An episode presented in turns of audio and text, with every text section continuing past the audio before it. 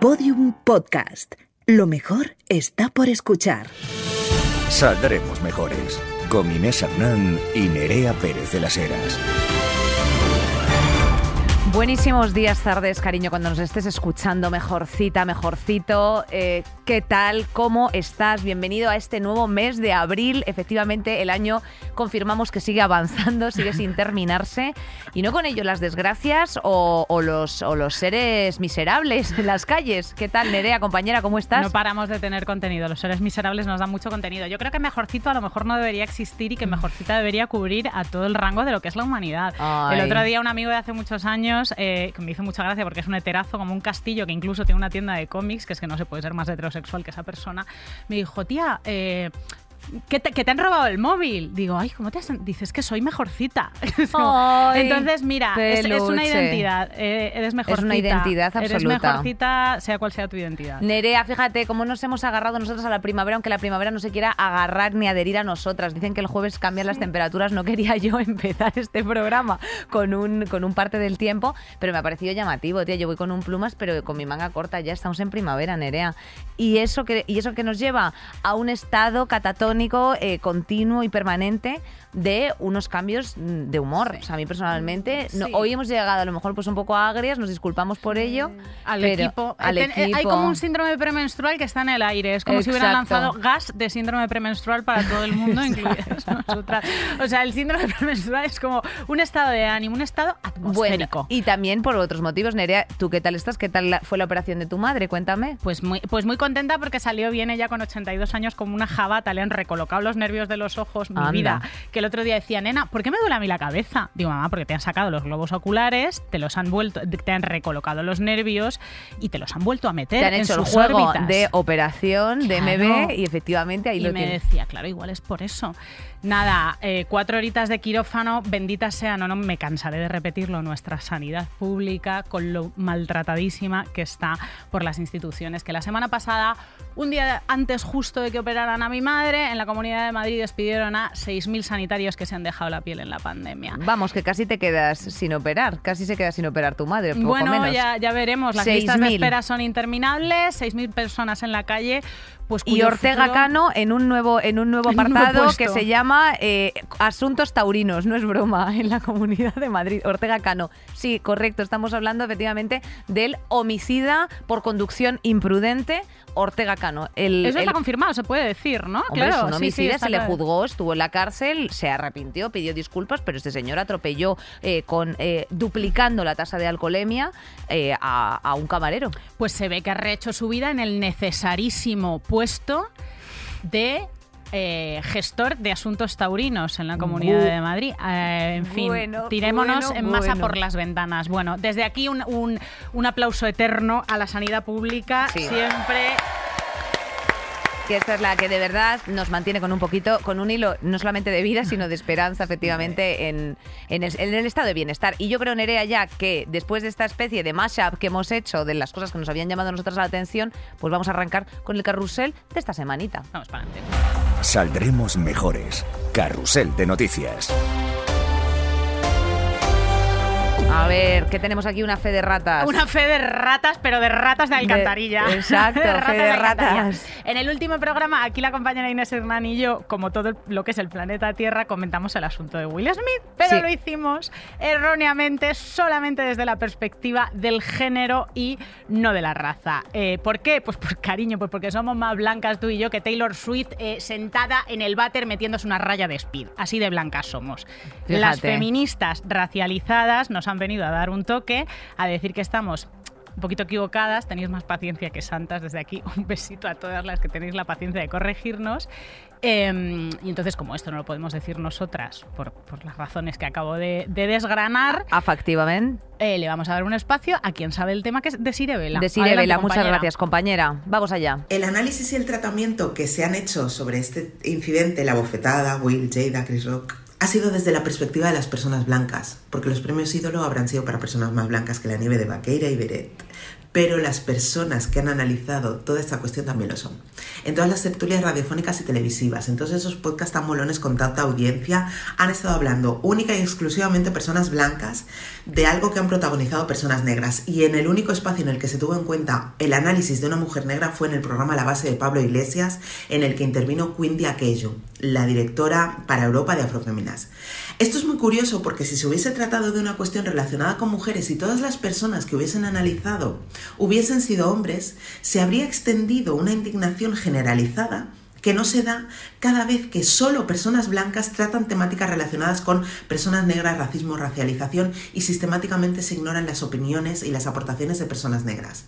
Esto pone de manifiesto que el análisis interseccional no es algo con lo que la mayoría de personas blancas estén familiarizadas y no se puede hablar de lo que pasó en la gala de los Oscars creyendo que el único eje a analizar en esa escena es el género, porque la raza también tiene que tenerse en cuenta.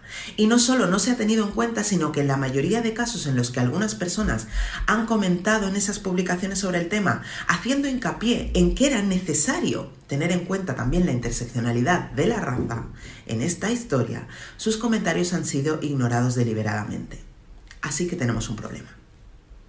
Y tenemos un problema porque no hay intención de entender que la visión feminista hegemónica deja fuera otros ejes de opresión que no son el género. Y tenemos un problema porque el feminismo hegemónico en muchos casos prefiere ignorar esos otros ejes de opresión y a las personas que los representamos. Y tenemos un problema porque cuando, por ejemplo, en este caso en concreto, las feministas negras hacemos un análisis más amplio y desde otras perspectivas y saberes, no solo se nos invisibiliza, sino que nuestra crítica a la visión hegemónica se percibe como una amenaza y se nos castiga diciéndonos de forma condescendiente que nos estamos equivocando y que estamos creando división en el movimiento. Y es una pena porque no creamos división, creamos conciencia de que existen unas diferencias que deben ser tenidas en cuenta para comprender determinadas cuestiones, como ha pasado concretamente en este caso. Pero es difícil romper esta dinámica si por más que lo intentemos, la respuesta del feminismo hegemónico siempre es la misma: ignorarnos e invisibilizarnos. Tal vez va siendo hora de entender que la interseccionalidad no puede quedarse únicamente en los lemas del ocho eme y tiene que ponerse en práctica en momentos como este. Efectivamente, Desirée Vela, muchísimas gracias, gracias por tu aportación y, y bueno, nos quedamos con esa lectura efectivamente de hacer mmm, bueno, pues todas estas interpretaciones o estas opiniones desde el análisis interseccional eh, sin ignorar los ejes de, de opresión y que, como bien decía Sari Vivan, eh, cada vez que una mujer rompe un techo de cristal es una mujer racializada la que lo barre. Entonces, bueno, pues eh, agradecemos esta, esta apreciación, este la compartimos. Pedagógico. Efectivamente, este esfuerzo, este esfuerzo pedagógico que no tendríamos, que no tendríais por qué, sinceramente, lo cogemos con mucho cariño, hacemos esta fe de ratas desde nuestra eh, humilde posición y lo compartimos con las mejorcitas. Continuamos, Nerea. España se encuentra entre los países que sufren una mayor tasa de inflación de la zona euro. No sabemos otra si, sorpresa, no otra sorpresa. Si yo enterado, aquí. No sabemos si te has enterado eh, porque ahora te están pegando unos paláncanos eh, en sí. el supermercado, que es que parece que estás saliendo de Gucci. O sea, tú sales, tú sales con las bolsas del Lidl como si salieras de Valentino, sí. cariño. Sí, es, sí, el Sánchez Romero. es el Sánchez Romero, efectivamente. De hecho, eh, la tasa en marzo se sitúa en una de las más altas, que es nueve coma ocho. Bueno, simplemente, o sea, quiero decirte, si no entiendes de porcentajes, te digo, es mucho. O sea, es mucho. Está, efectivamente, es, eh, muy relacionado también con el tema de los suministros, concretamente de la electricidad, eh, que claro, que en España ha subido un ochenta por ciento el último año. O sea, yo, yo, yo ya te digo, o sea, yo, yo la voy a empezar a enganchar. no, eso no se puede, Cari. Tienes bastante pinta que se te dé bien, fíjate. Enganchar, sí, sí. enganchar cables, ¿eh? Sí, sí, sí, Ay, sí. Yo tienes no sé. bastante pinta, porque eso yo también creo... es un estado de ánimo, como el síndrome premenstrual. eh, prima, si no lo sabes, la inflación es como la subida sostenida en el tiempo de una cesta de productos básicos que queda definida por el I N E, eh, de productos básicos que consume la población Exacto. normal, tú, yo, todas. Y esta inflación afecta sobre todo a las rentas más básicas porque son las que dedican mayor parte de su salario pues a comida, transporte... Sí, pues, porque un arroz para el que gana más pues eh, le da lo mismo, pero un arroz mm, eh, al mismo precio para el que gana menos pues evidentemente... se ve resentida la economía. Sí, el metro, las cositas, las cositas básicas, la ropa, los uniformes de las criaturas, en fin. ¿Por qué te recordamos esto? Pues porque habrás oído una reclamación constante y machacona de que lo que hay que hacer es bajar los impuestos sobre los hidrocarburos para que, eh, para que baje las, la inflación. No, señores. Eh, a quien beneficiaría la bajada de los impuestos de la gasolina eh, sería a las rentas más altas. Y atención, Nerea, porque aquí se produce en, una, en algunas ocasiones un fenómeno llamado reduflación, ¿eh? Que atención, yo no tenía ni idea de lo que es, pero eh, bueno, básicamente es ofrecer menos al mismo precio, como por ejemplo el ejemplo clásico de esa bolsa de patatas fritas, cariño, que tú abres eh, y que tiene menos patatas, ¿sabes? Tiene menos patatas que patatín y, y se vende al final al precio habitual. O sea, esas bolsas de patatas vacías, esa bolsa de aire es la reduflación. La Organización de Consumidores y Usuarios, la O C U, ha detectado varios casos de esto. O sea, joder. Que, nena, si tuvieras poco con lo que tienes, que te contamos todas las semanas, ahora te tienes que poner a contar los doritos. Eh, eh, ¿Se puede vivir así? Es que no se puede vivir así. No se puede vivir así, o sea. no se puede vivir así, compañera, efectivamente. Eh, con esto, Facua, lo que nos da es una indicación de mirar el precio por kilo o por litro, ¿vale? Para fijarse las etiquetas e ir, mmm, bueno, pues comprando la subida de precios, pero no caer en el engaño, porque es que ha pasado con varias marcas que, bueno, pues por deferencia no vamos a decir, pero eh, Pescanova los lomos de merluza, Danone con cinco gramos menos en un yogur, que a lo mejor esos cinco gramos a ti ni te van ni te vienen, pero oye, está, está pasando. Que está. Sepáis que es un truquillo y que es ilegal. Efectiva, efectivamente. Bueno, vamos a la siguiente, Nerea, que es que ya eh, yo sé que tú te has traído la bandera de, de Galicia eh, como comunidad independiente, la, la bandera buena de la estrella roja, para celebrar que el P P ya tiene un nuevo presidente, Alberto Núñez Feijóo. Fíjate que no sabía ni, yo ni que se llamaba el Albert. El Alberto. El Albert. Bueno, gran, que... grandísima sorpresa que nos han dado, que nos llevan avisando Anda. ya bastante rato. Ya, es que, no ha sido, es que no ha sido ni sorpresivo. La verdad es que el P P últimamente hace las cosas fatal. Aparte de que está tendiendo a ser un partido preeminentemente gallego, tía. O sea, que sí, te lo fundó Fraga, luego después lo cogió Eso una buena verdad. temporada eh, Raxoi y ahora, y ahora este también, la Feijoada, tía. Mira. Santo Dios, que no sabe ni hablar bien gallego, eso también es fuerte.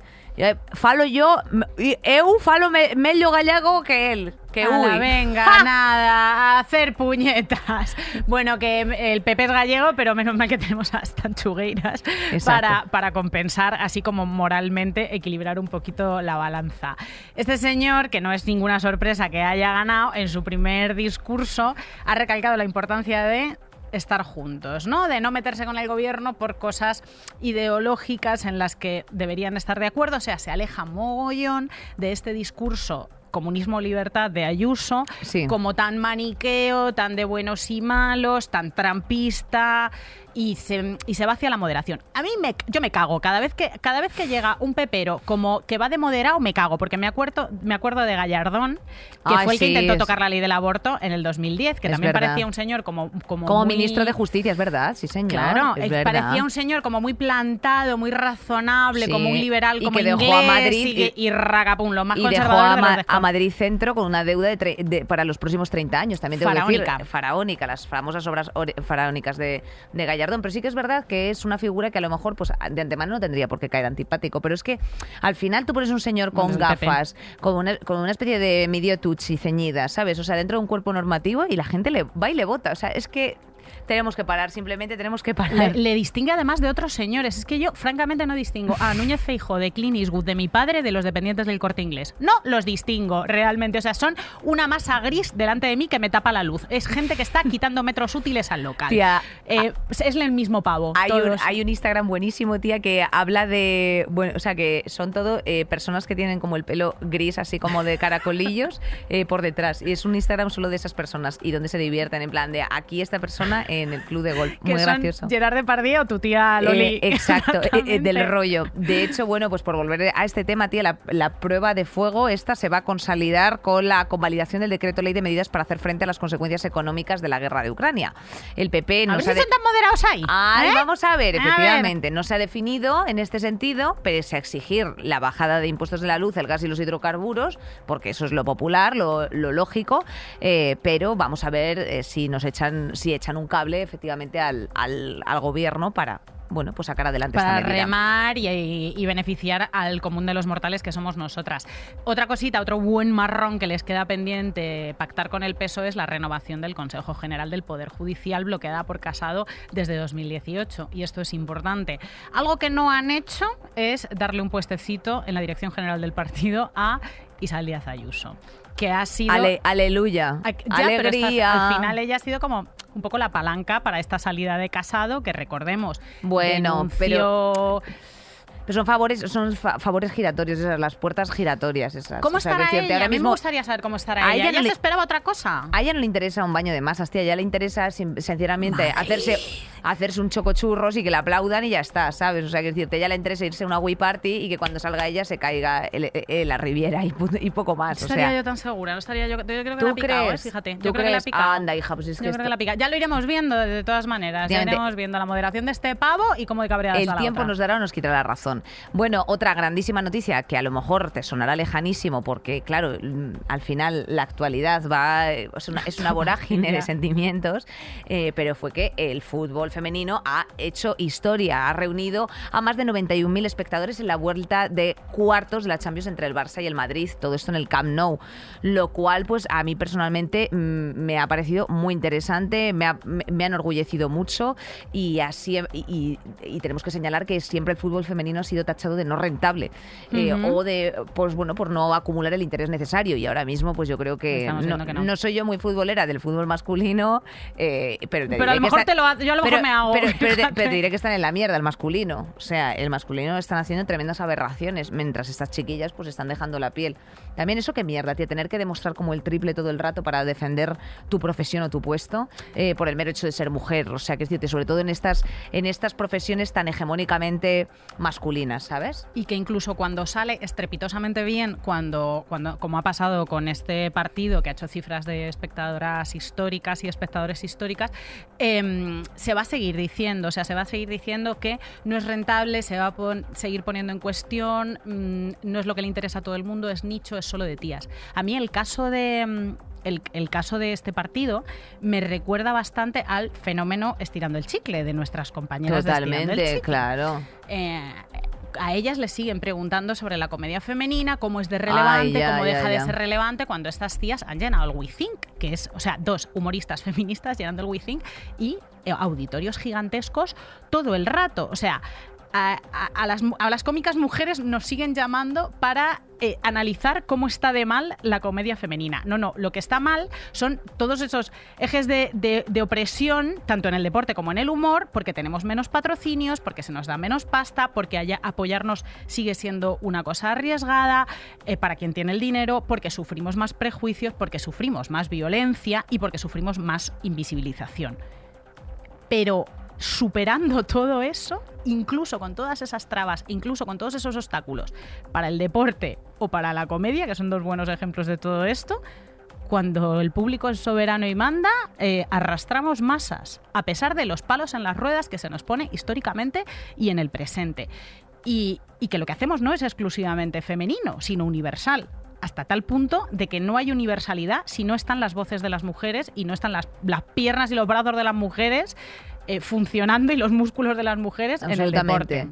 Y haciendo ya también el guiño precisamente a lo que indicaba Desirée Vela desde una visión interseccional, o sea, quiero decirte, la importancia de la integración eh, cultural de todo, de, o sea, de, to de todas las etnias, de todos, de todas las de todas las cuestiones que efectivamente ocupen a todos los colectivos, porque al final eso es lo representativo, la sociedad es representativa de la sociedad, no lo que digan eh, X lobbies o pues cinco mataos. Dicho lo cual, eh, Nerea, tú me imagino que has estado oyendo mucho hablar estos días del cambio de posición de España eh, frente al Sáhara y eh, bueno, pues eh, hoy queríamos mmm, traer un programa un poco especial dando también voz a las personas que saben, eh, eh, como hemos hecho en otras ocasiones, pues para, para precisamente acercar a las mejorcitas este, este asunto. Eh, ¿Qué pasa con el Sáhara?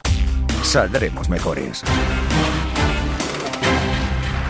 Bueno, pues efectivamente, Nerea, vamos a meternos con esta tremenda crisis diplomática y migratoria recrudecida especialmente en el último año entre España y Marruecos, que tiene este telón de fondo, ¿no? El Sáhara Occidental. Eh, doscientos sesenta y seis mil kilómetros cuadrados situados en el norte de África, eh, en el extremo precisamente del, del Sáhara, del desierto uh-huh. del Sáhara y a orillas del, del Océano Atlántico. Es un un territorio considerado como no autónomo por las Naciones Unidas, pero sin embargo por el cual no ha cesado la, la disputa, y al final se ha demostrado a nivel derecho internacional que bueno, pues que la, las características que tiene que tener eh, pues precisamente un espacio para ser autodeterminado. O sea que aquí está la gran disputa. España le ha dado la espalda eh, a nivel diplomático recientemente y bueno, pues precisamente queríamos acercarnos un poco a este conflicto, nada sencillo yo creo, por otra parte, Nerea, de, de entender. Eh, nos acompaña para arrojar un poquito de luz sobre este tema Bahía Mahmoud Awah, que es escritor, poeta, antropólogo, ingeniero de telecomunicaciones, defensor eh, muy activo de la causa saharaui. De hecho es miembro co- cofundador de la, de la Asociación Generación de la Amistad, ha publicado varios poemarios y los ensayos El porvenir del español en el Sáhara Occidental y Literatura del Sáhara Occidental. ¿Qué tal, Bahía? Muy bien, gracias. Estamos súper contentas de tenerte aquí. La verdad es que es un, es un privilegio poder contar un poco ahora con, con vuestros testimonios. No sé si sientes un poco, precisamente para, para aterrizarlo, que cada vez que se pone el Sáhara de pronto os tienen en cuenta, pero si no es un es precisamente un pueblo mmm, poco acogido, poco hablado, poco mencionado y poco tenido en cuenta por la comunidad internacional. Sí, sobre todo por uh, los grandes. Eh, los intereses económicos, los intereses eh, geopolíticos eh, en la región. Sin embargo, si buscamos el pueblo saharaui y la sociedad española, encontramos que eh, su causa es tan arraigada dentro de las raíces de la propia familia española. Y esto es lo que nos da más fuerza a los saharauis, porque el pueblo, la gente sencilla, eh, son los que imponen las políticas de los estados cuando quieren. ¿Cómo acaba eh, bueno, pues un saharaui aquí en España? Pues muy buena pregunta. Un saharaui haber nacido sobre el lomo de un camello en una primavera de los años sesenta, sesenta y uno, sesenta y dos y entonces eh, acaba encontrándose aquí en, en, en, en Madrid.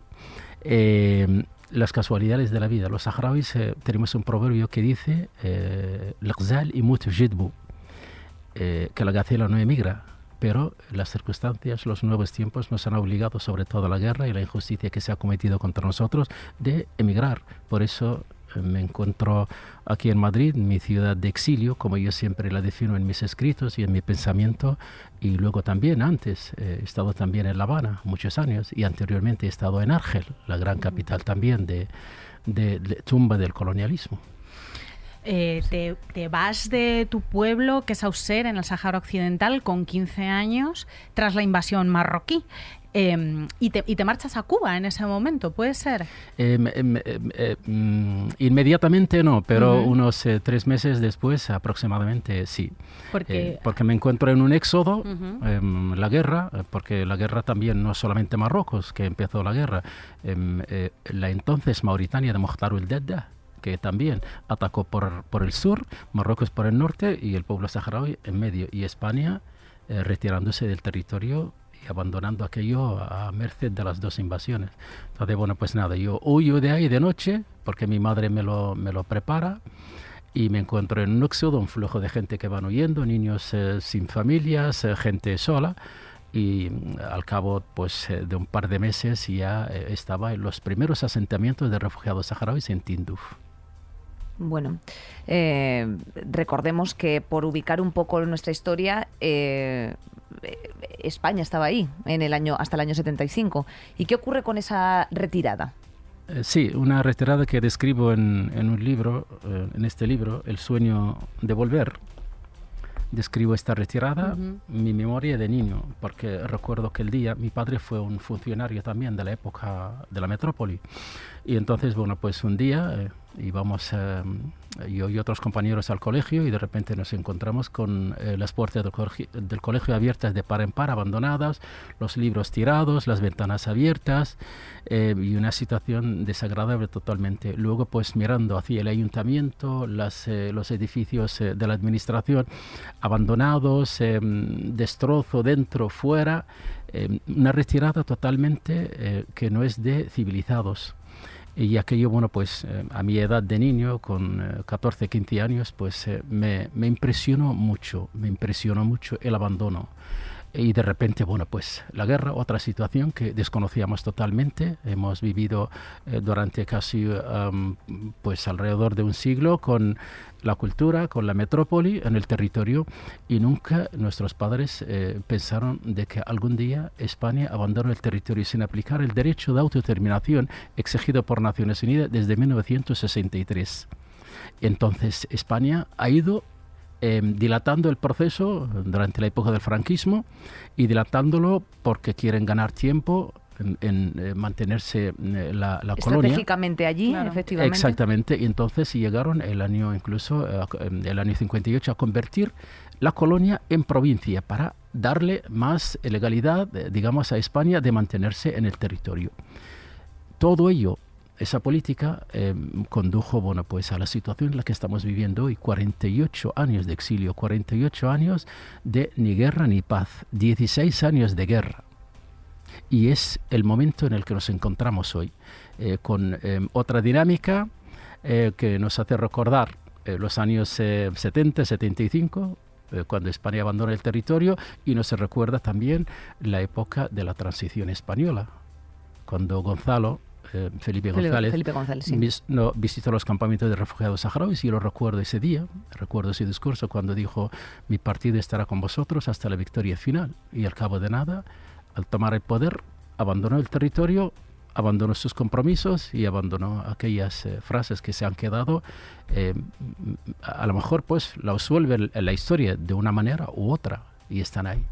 Es que son cincuenta años de limbo, de un territorio en el que, como decías, no hay ni guerra ni paz. El otro día escuchaba a una eh, saharaui en un programa de radio que decía que este cambio de posición de España sobre el Sáhara, que se acerca más a, a esta propuesta de Marruecos de convertirlo en una zona autónoma, o sea, ahora explicaremos lo que, lo que es eso y lo que quiere decir Marruecos, sí. Es como dar una puñalada en una herida que no ha cicatrizado.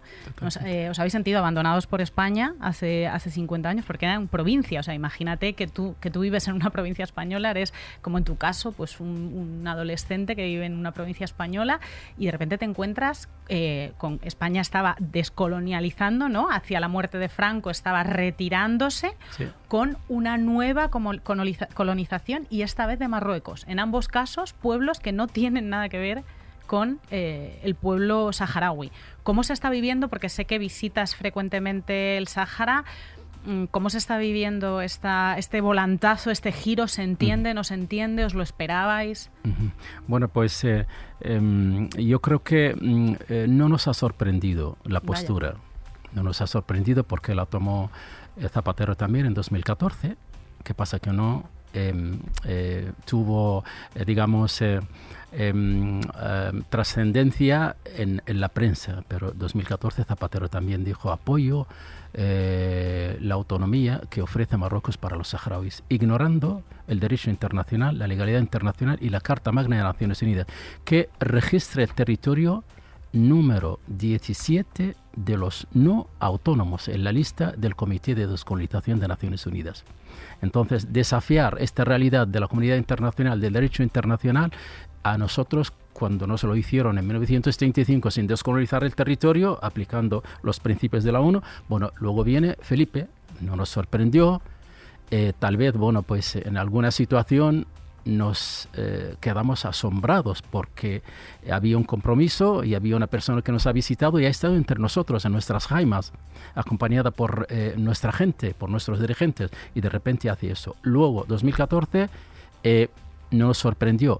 Ahora, hace una semana, las declaraciones de Pedro Sánchez también, uh-huh, tampoco nos ha sorprendido, porque nuestro derecho está en nuestras manos. Eh, no es eh, Sánchez que eh, elige, digamos, esta opción que tienen los saharauis de eh, eh, in, incorporarse a, a un Marruecos o de eh, eh, decidir su futuro y su derecho. ¿Qué autoridades eh, tienen actualmente ahí en, en el Sáhara Occidental? O sea, tenéis, mm, o sea, ¿cómo, cómo os gobernáis? ¿Cuál es un día a día allí de, del pueblo saharaui? Sí, bueno, como el programa eh, Saldremos Mejores y está dirigido, eh, como me habéis explicado, pues a los jóvenes, a las nuevas generaciones, pues eh, haré una pequeña eh, pincelada para que se sitúen en el Sáhara.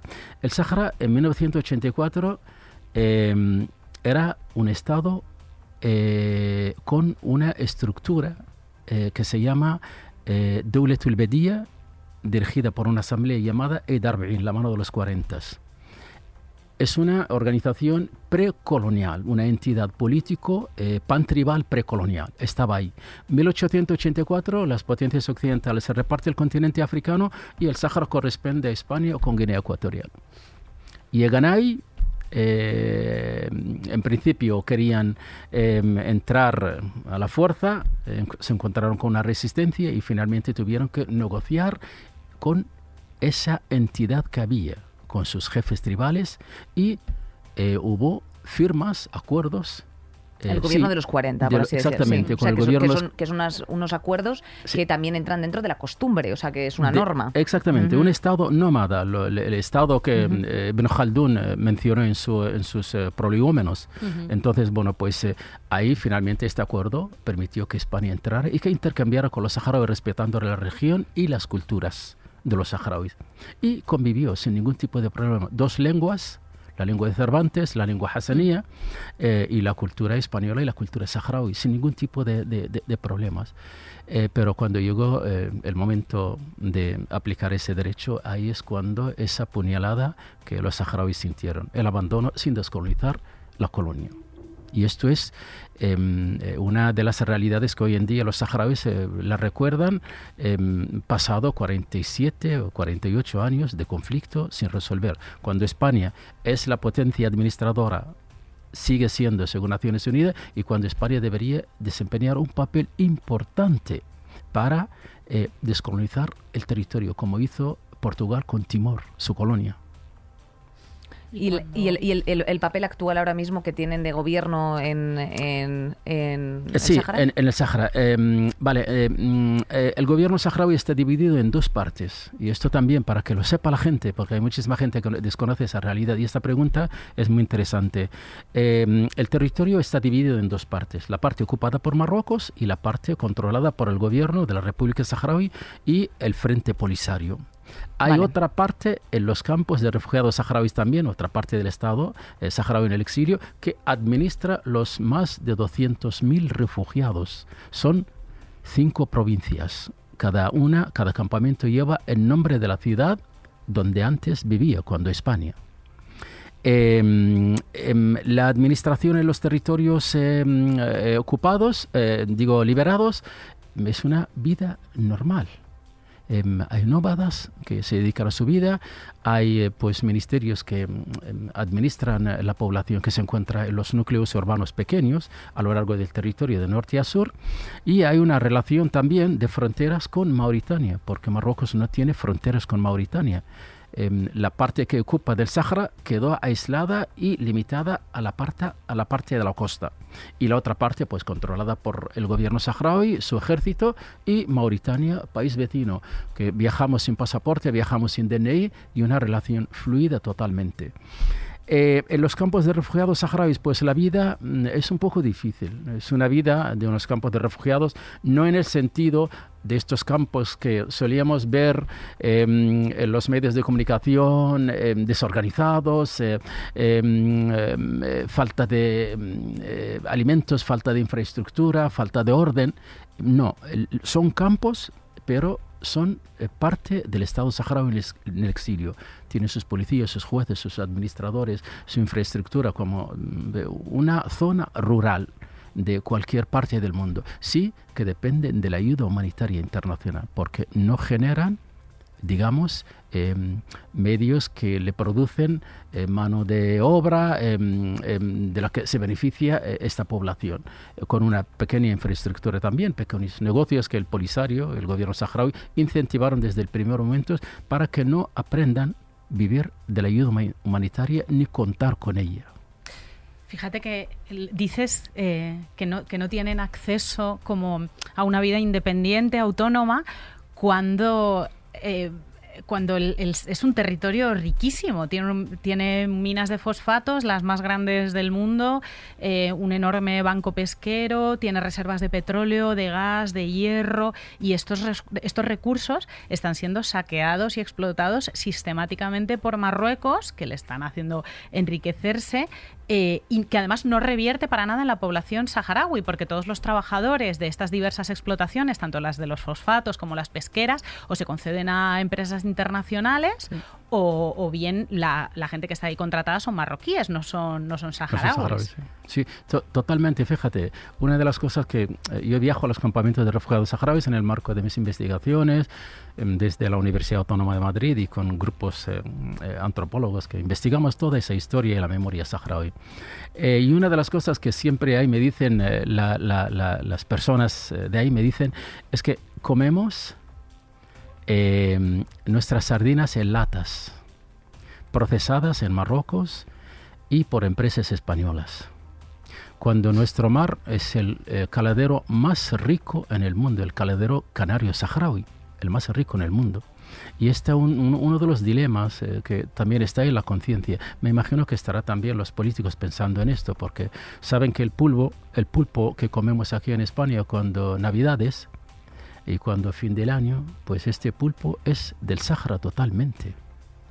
Qué, qué, qué buena manera de explicar, comemos, la población comemos las sardinas, nuestras sardinas en latas procesadas en latas. por otros países. Totalmente. O sea, es una explicación del colonialismo. Totalmente. O sea, es una imagen, eh, es una imagen que nos, que te, que te hace comprender de un plumazo, que tú eres poeta, qué es el colonialismo, es tener a una, a una población comiendo sardinas en lata que son suyas, procesadas por otros países que les están explotando sus recursos.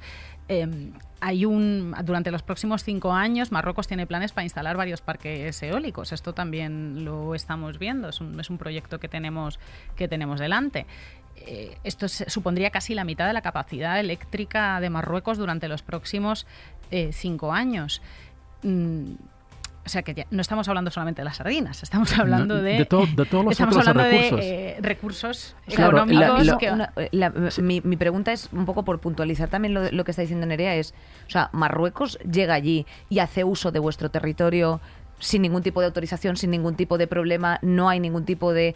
Eh, bueno, sí que me imagino que hay una pequeña resistencia, pero también se, hay un momento en el que tú no puedes tampoco levant, levantarte frente a todo la, sí, el ejército. ejército. Sí, sí. Bueno, pues esto pues, ha pasado al principio. Al principio eh, también esto pasó con los legionarios españoles de la época también, cuando el, el, el, el pueblo saharaui se organizó en torno al Frente Polisario y eh, escogió la lucha armada para descolonizarse, como pasó en todas las colonias portuguesas, británicas, francesas en, en, el, en el continente. Entonces, bueno, pues los saharauis de repente, bueno, pues se organizan frente a esta invasión. Marruecos son, eh, eh, entonces eran treinta y seis millones y ahora creo que ya está por los treinta y nueve millones de, de, de habitantes. El pueblo saharaui, bueno, pues nada, en este momento dijo, bueno, pues había que organizarse y enfrentarse a esa realidad que se nos han impuesto. No somos gente de guerra, pero nos han impuesto una guerra y nuestra guerra es una guerra legítima, porque es una guerra avalada por los principios de la Carta Magna de Naciones Unidas, el derecho de descolonizarse con las armas o con cualquier otro método. Y eh, la población saharaui, bueno, pues... Eh, se lanza, se constituye el Ejército de Liberación Saharaui, eh, eh, apoyado por el principal aliado que es Argelia, eh, que está al lado, el país donde siempre ha apoyado los movimientos de liberación nacional en todo el mundo, y, y empieza a crecer el pueblo saharaui y unirse a este ejército, tanto de la parte ocupada como de la parte liberada, como de la zona eh, eh, limítrofe, Mauritania, por ejemplo. Hay una comunidad saharaui enorme en esa zona. Y se constituye un ejército clásico que al principio simplemente eran eh, guerrilleros, unidades, pero el año ochenta y uno se constituye un ejército clásico con sus eh, armamentos, soldados, con sus con equipos, sus con sus misiles antiaéreos y impone a Marruecos que no puede ganar la guerra ni ocupar el territorio con la fuerza. Cuando terminó la guerra en mil novecientos noventa y uno, el ejército saharaui tenía cuatro mil presos militares marroquíes.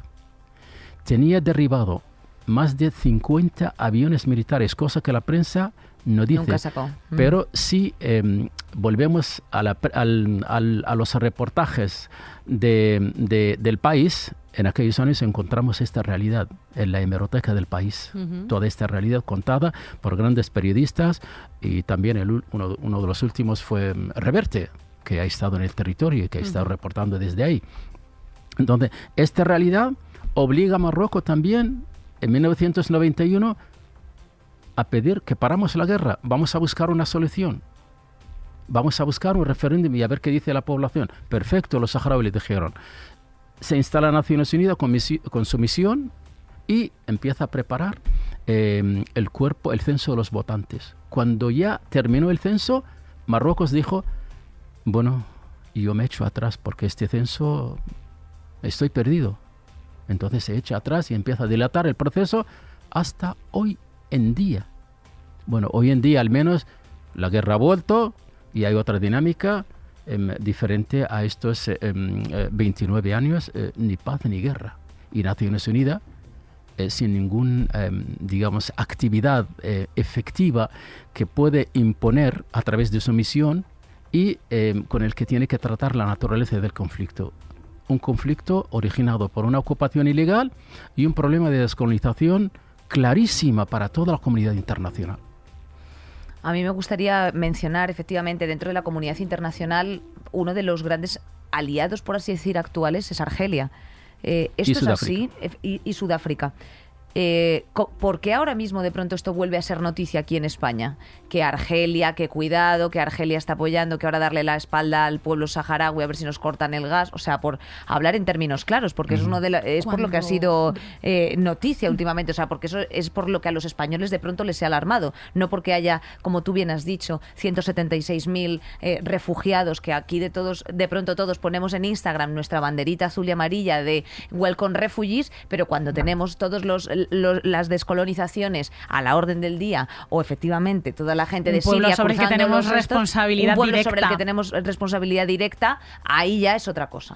Sí, sí, ahí nos empezamos a echar atrás y asustar, cuando además Argelia tampoco es el proveedor principal de gas de España, que está pro, eh, provee como un veintitrés, veinticuatro por ciento del gas en el, en el último año. Esto era anterior, es Estados, estamos sacando la mayor parte del gas de Estados Unidos porque tenemos capacidad como para transportarlo. O sea, sí, ¿cuál sí. es vuestra relación? Muy despistados. Un poco cuál es vuestra relación con Argelia y por qué a España de pronto sí. le ha asustado todo, todo este movimiento. Vale, perfecto, muy sencillo.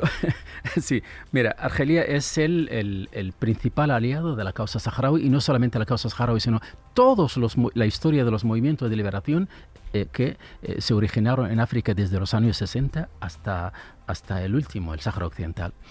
Eh, Argelia tiene unos principios inamovibles respecto al tema del Sáhara Occidental por el derecho internacional, por los principios del Estado argelino, y es la revolución que derrotó el peor colonialismo que ha conocido la historia del continente, el colonialismo francés. Uh-huh. Eh, un millón y medio de argelinos cayeron por esta tierra luchando contra los franceses, bombardeados, eh, masacrados por el ejército francés, y finalmente Francia se retira del territorio.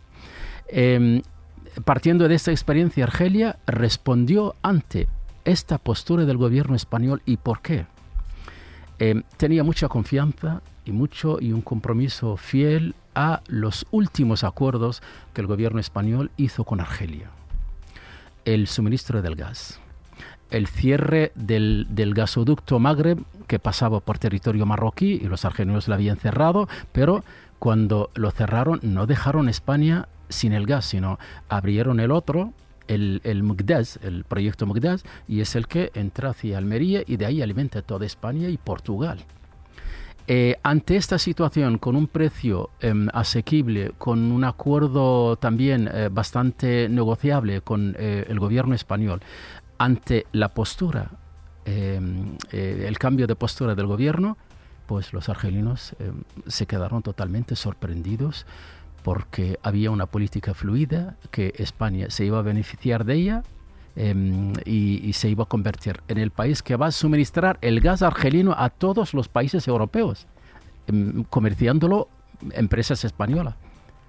Y dijeron, bueno, pues esto había que tomar eh, medidas. Si Marruecos presionó con la inmigración, si Marruecos chantajea, si España se rodilla ante eh, un régimen eh, acorralado por toda la comunidad internacional, pues nosotros vamos a utilizar también nuestra política.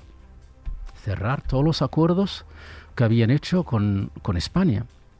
El gas, como es un compromiso, dijeron, bueno, vamos a dejar el gas. Pero el otro proyecto que iba a pasar por Cataluña hacia países eh, europeos, lo cerraron y de nuevo lo firmaron con el primer ministro del gobierno de Italia, el ministro de Exteriores y el ministro de eh, Energía italiano. Hostia, ahora sí, no Italia idea, ¿eh? Es el beneficiado de todo y España se ha eh, metido en un tema que va a pagar caro. Wow, o sea que sí, aunque no sea nuestro suministrador principal desde el pasado año, sí, la cosa hemos perdido miras, un negocio, sí. O sea, que, bueno, que no, parece... un, un suministro básico. Y, vaya. y aparte, y aparte un negocio, porque es ya como, negocio. Como, como parece que los españoles solamente entienden de dinerito, pues cariño, ala, que lo sepas. Claro, y que si hay el... muchas empresas que van a quedar ahora en Argelia, se van a despedirse de ahí de Argelia y van a perder mucho dinero, mucho dinero. Esto desde el punto de vista económico, pero es que desde el punto claro. de vista, desde el punto de vista moral, eh, tú lo has llamado un régimen. Están, apoya régimen, están apoyando correcto. un régimen claro. en el que no solamente los derechos humanos y la libertad de prensa, por ejemplo, no están para nada garantizados, sino que los activistas eh, por la autodeterminación del pueblo saharaui, como tú o como Sultana Kaya, eh, que de la que hemos oído hablar porque ha denunciado públicamente mm. que la han violado, torturado, eh, perseguido, todo ese... O sea, eh, hay unas violaciones constantes de los derechos humanos y además hay un uso repugnante de las necesidades de la población básicas, mm. abriendo y cerrando las fronteras como si fueran un grifo y dejando pasar, eh, o sea, a, a, actuando como una, una especie de policía de, de las fronteras que no, que no entiende de, de derechos básicos, ¿no? Eh, estamos cediendo ante, ante el chantaje de un régimen que no respeta los derechos humanos. Totalmente. Eh, tú, por estar aquí hoy hablando, por ir frecuentemente al Sáhara, eh, tú has, eh, tienes miedo de represalias. Eh, has, has sufrido violencia, has sufrido mm, presión del gobierno marroquí, has tenido sí. miedo. Sí, bueno, pues eh, claro, yo tengo nacionalidad española. Eh, y soy tengo una nacionalidad saharaui. Eh, una de las cosas de las que tengo miedo es que el régimen, en primer lugar, como soy activista académico y eh, de militancia aquí de la causa saharaui, eh, salió en la prensa marroquí hace unos cuantos años mi nombre con otros escritores españoles que somos personas peligrosas para la monarquía eh, marroquí. Y luego somos personas non gratas. Entre estos personajes está Ana Rosete, la escritora, uh-huh. la poetisa. Está Ricardo Gómez, está Gonzalo Moure y otros eh, eh, eh, eh, escritores, entre ellos Javier Reverte también, uh-huh. que ya no está con nosotros. Claro, eh, tengo miedo del régimen. No puedo eh, viajar, por ejemplo, a la parte ocupada con mi pasaporte español porque cuando aterrito ahí me cogen... me pueden hacer cualquier tontería, meterme droga en mi maleta, culparme de cualquier cosa, lo más sencillo que pueden hacer. Entonces, esta situación a mí, claro, me da, me da cierto miedo eh, fuera. Incluso, una cosa que no os iba a contar, pero ya que la he pasado a Amnistía Internacional y a Reporteros sin Fronteras, mi uh-huh. teléfono que tengo aquí, y ahora seguro que me están escuchando este, en este programa, eh, tiene eh, eh, el programa Pegasus, el programa israelí, Eh, marroquí de espionaje. Me escuchan en cualquier momento. El tema la he llevado a Reporteros sin Fronteras, eh, ha pasado el tema a, a, a sus oficinas en París y a Amnistía Internacional también. ¿Y, y cómo el, te pueden escu- no te puedes hacer con otro terminal, otro no, otro número? No porque lo sé. No, de momento he cambiado el número de teléfono para conservar lo que es el, el terminal en sí, porque la prueba está en el terminal. Aunque tú cambias de número, pero el programa sigue en el terminal y el terminal lo tengo protegido de esta manera hasta que se resuelve el problema y se confirma todo esto. Esta es una de las cosas de las que tengo miedo, por ejemplo. Todo lo que hablo en mi casa, todo lo que hablo en, mi, en la universidad, en mis conferencias, en mi en, de, en activismo académico, ellos lo escuchan diariamente y son tan, eh, son tan burros, por decirlo de esta manera, Joder, que a veces cuando me llaman, un montón, ¿eh? cuando, a veces cuando me llaman, eh, cuando me, me, me están siguiendo eh, en el programa, me llama alguien de los campos de refugiados saharauis y me sale el prefijo de Marruecos. Ay, cuando, Dios mío. Cuando no es. A veces me llaman desde, también me siguen desde un consulado, la otra vez me llaman desde eh, un hotel en Polonia. Madre un mía, hotel en tío. Polonia. Entonces, bueno, pues son cosas que está pasando, pero nosotros, bueno, lo que decimos no lo estamos ocultando, Marruecos lo sabe perfectamente, nuestra eh, dinámica de activismo es así y eh, eh, no nos va a afectar, eh, digamos, eh, en algo que peligra nuestra vida. Sí que, bueno, pues eh, nuestros derechos eh, como personas eh, no están protegidos en este sentido, como prevén las convenciones internacionales. Absolutamente. Esto es activismo y no colgar un post en Instagram. Desde, eh, desde luego que sí. Desde luego eh... que sí.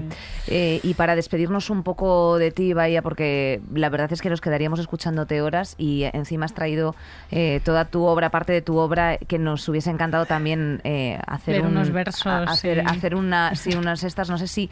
¿Hay algo que tú tengas ahí un poco preparado que hable de, precisamente, bueno, pues que cierre con un mensaje, no sé si de esperanza sí. eh, o, de, o de previsión al futuro para todo el pueblo saharaui y sobre todo qué podemos hacer nosotras como ciudadanas aquí españolas, uh-huh. eh, como compatriotas tuyas, cómo podemos ayudarte?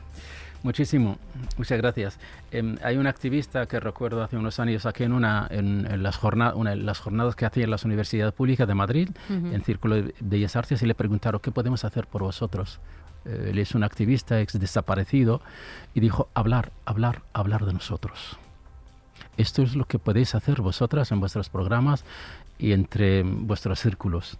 Eh, dicho esto, quiero recordar esta solidaridad que surge desde las raíces de la sociedad española.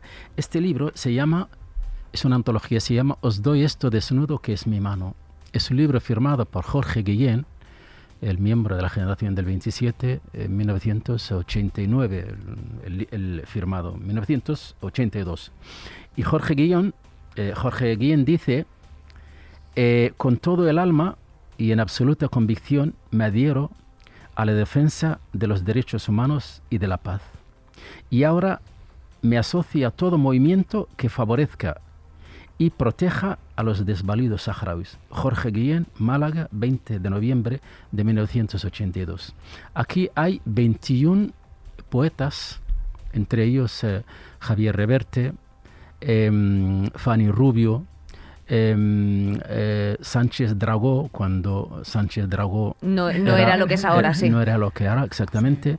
Eh, eh, eh, y otros varios poetas muy conocidos de la literatura española, entre ellos Mario Benedetti de Uruguay, que también eh, pone un poema aquí dedicado al pueblo saharaui, y otros más. Este libro... Eh, mm, creo que el mejor homenaje que ha hecho los intelectuales españoles y latinoamericanos, y también Mahmoud Subh, el poeta palestino, eh, fallecido hace muy poco, eh, es el mejor homenaje que se puede hacer al pueblo saharaui. Mucha poesía recordando la historia del pueblo saharaui y adhiriendo a este derecho de eh, independencia y de descolonización del pueblo saharaui. Bueno. Eh, quiero también, antes de terminar, recordar también que en el Sahara hubo tres generaciones de, de pensamiento literario que escribieron en la lengua de Cervantes, lo mejor que nos ha dejado la metrópoli. No nos ha dejado grandes ciudades, ni eh, eh, infraestructura, ni industria. Sí que nos dejó la lengua que nos ha unido a más de quinientos millones de habitantes en el mundo, en Latinoamérica, aquí en la península y en Estados Unidos, sesenta millones de hablantes. Nuestra causa es abrazada gracias a esta lengua que hemos sabido incorporar a nuestro eh, legado y eh, hemos sabido utilizarla sin considerarla una lengua de imposición colonial. Pues... Bueno, es un abrazo, esto, nos... esto es un abrazo a la paz, es un tender la mano, efectivamente, qué bonito. Eh, os, os doy eh, esto, esto desnudo, esto que, desnudo es mi mano. que es mi mano. Eh, si después de esto no nos queda clarísimo el vínculo emocional e intelectual y cultural que hay con el Sáhara, pues nosotras eh, ya hemos hablado todo lo, todo lo que podíamos hablar, seguiremos, seguiremos hablando, seguiremos hablando fuera de, fuera de este estudio. Te agradecemos muchísimo. Eh, tu generosidad, venido, tu tus generosidad, palabras, tu, tu pedagogía, efectivamente tu relato, tu calma, tu quietud y que seas una persona tan taimada hablando de una circunstancia tan grave, porque eh, Nerea y yo personalmente iríamos con un lanzallamas por la calle, sí, eh, en tu circunstancia. Así que muchas gracias por... Muchísimas gracias, Muchísimas gracias y estáis invitados al Sáhara y a las jaimas saharauis. Bueno, pues nos encantará ir, nos encantará ir, nota, nosotros somos muy de jaima. Y hacer el programa nota. desde ahí, algún, al, en algún momento. Eh, tomando nota, si dicen por ahí nuestro jefe que sí, efectivamente. Eh, pues a nuestro jefe y a todas las compañeras que también nos acompañan hoy.